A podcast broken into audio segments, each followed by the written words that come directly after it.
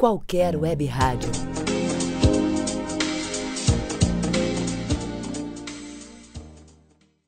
Meu nome é Hélder Oliveira, eu sou mestre em música e em composição pela Universidade de Aveiro e doutorando em música e composição musical pela Universidade de Aveiro. Hoje estou residindo em Rio Grande e tenho um trabalho exposto aqui na Universidade Federal do Rio Grande, na FURI, chamado Presença, que procura fazer o diálogo entre espaços abertos e espaços fechados, trabalhando com materiais da paisagem sonora, neste caso na paisagem sonora rio-grandina, certo?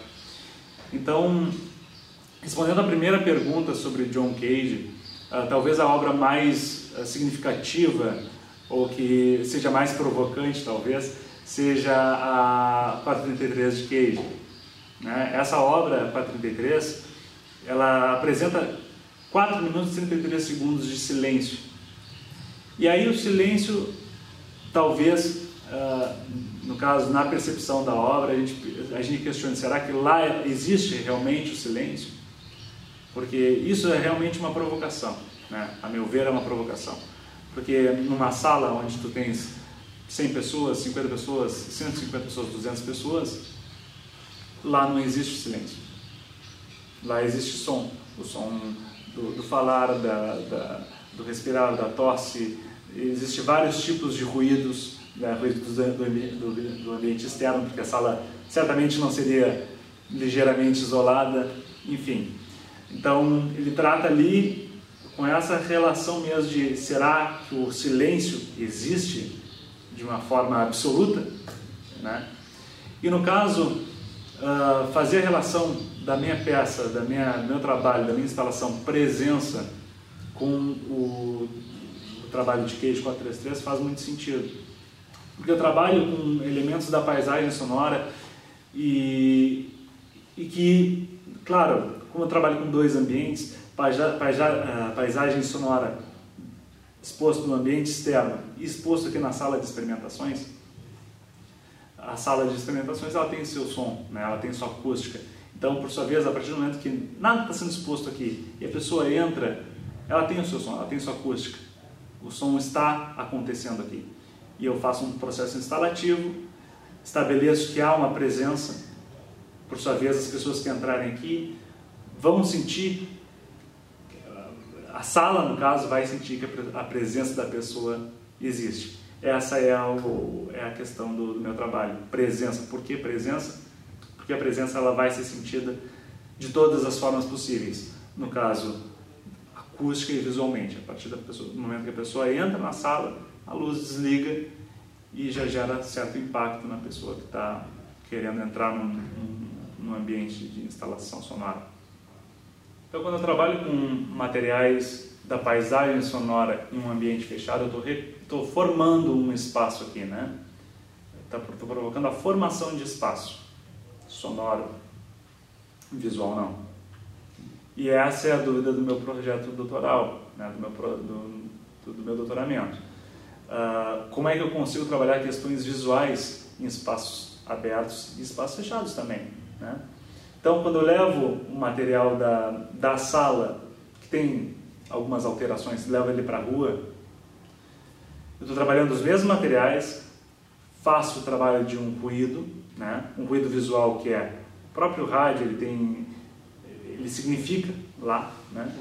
E o ruído musical lá, o ruído branco que eu insiro no meu track, né? Ele dialoga com aquela imagem visual e dialoga com o ruído que tem dentro da sala, o ruído visual, no caso provocado pelo desligar das luzes e pela ativação de um sensor de presença, de movimento. Então o trabalho em si de trabalhar com elementos da paisagem sonora na paisagem sonora, no espaço aberto, é provocar não a recontextualização, mas o diálogo entre elementos de um mesmo contexto. No caso, eu trabalhei com gravações na Praia do Cassino, na Ilha dos Marinheiros, não somente na praia, mas na Avenida Rio Grande, no cassino, e trago para a FURG, que possui os mesmos animais que pertencem aqui, os mesmos espaços que pertencem ao cassino, a Ilhas Marinheiras, estão também na FURG, né? Os materiais vegetais que nem eu trabalhei com as taquaras na Ilhas Marinheiros, também tem taquaras na FURG, então eles estão pertencendo ao mesmo contexto. E assim, por sua vez, não há contraste na rua. Ao contrário, há contraste quando eu trago o elemento sonoro para dentro dessa sala. Ok? Então, o maior contraste que há dentro da minha instalação sonora é nesse espaço, no espaço da sala de experimentações. Então, o material da minha instalação, o principal material é o SoundWalk. SoundWalk, ele é convencionado, ele foi feito muito lá no Canadá, né? Principalmente em Vancouver, por uma compositora chamada Hildegard Westerkamp. E isso por volta dos anos final dos 70, 80, por aí. Okay? Isso é, o SoundWalk era uma excursão na paisagem sonora. Então, a partir das minhas leituras e do material que eu escutei, que continha os SoundWalks, né, eu percebi que eu identificava um interlocutor. Né? Eu via que ali existia a pessoa. Existia a identificação da primeira pessoa, não da terceira pessoa. Então, quando eu faço um processo instalativo como o SoundWalk, a pessoa que entra aqui, ela vai sentir que está andando no meio. Né? E como tu falaste de sobreposições, eu tenho um meio, que é o SoundWalk, e isso se estende durante uma hora, né, na minha faixa, e os outros sobrepostos a ela, a esta faixa, que aí eu faço com trabalho. Isso são questões filosóficas que retratam memória, vivências, enfim, mas a faixa, o SoundWalk é o elo de ligação entre as outras faixas, no caso, e provocam a construção de uma narrativa, de um percurso que sai de um ponto A, passa por diversos pontos e chega no ponto D, C ou D, né? Chega no final. E aí, claro, não se torna confuso, por quê?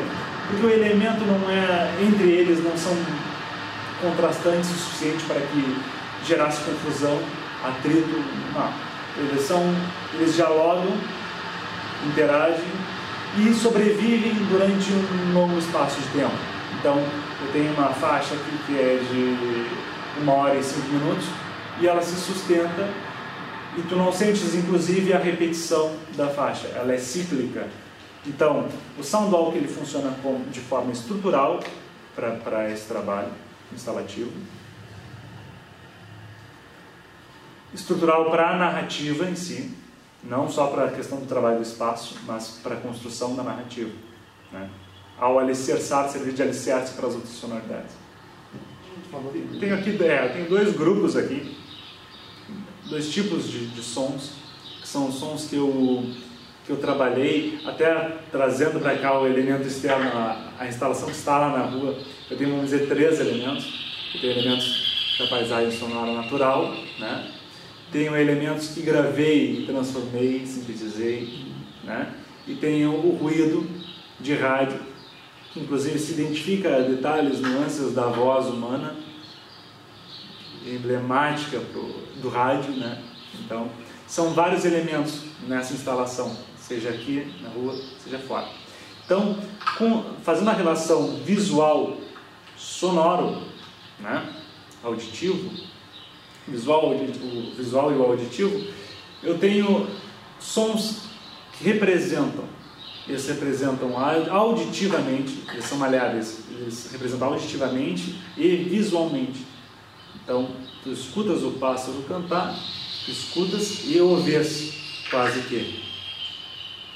Percebe? Quando tu trabalhas com espaço, essa quase vês que, tu estás inserido no meio dele. Tu estás te inserindo no espaço dos pássaros.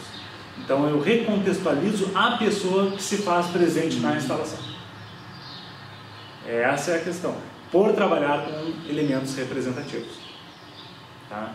Elementos que não são representativos são objetos sonoros, certo? Que se integram e mudam durante um pequeno espaço de tempo, o caráter da instalação. Qualquer é um projeto audiovisual do curso de Artes Visuais da Universidade Federal do Rio Grande.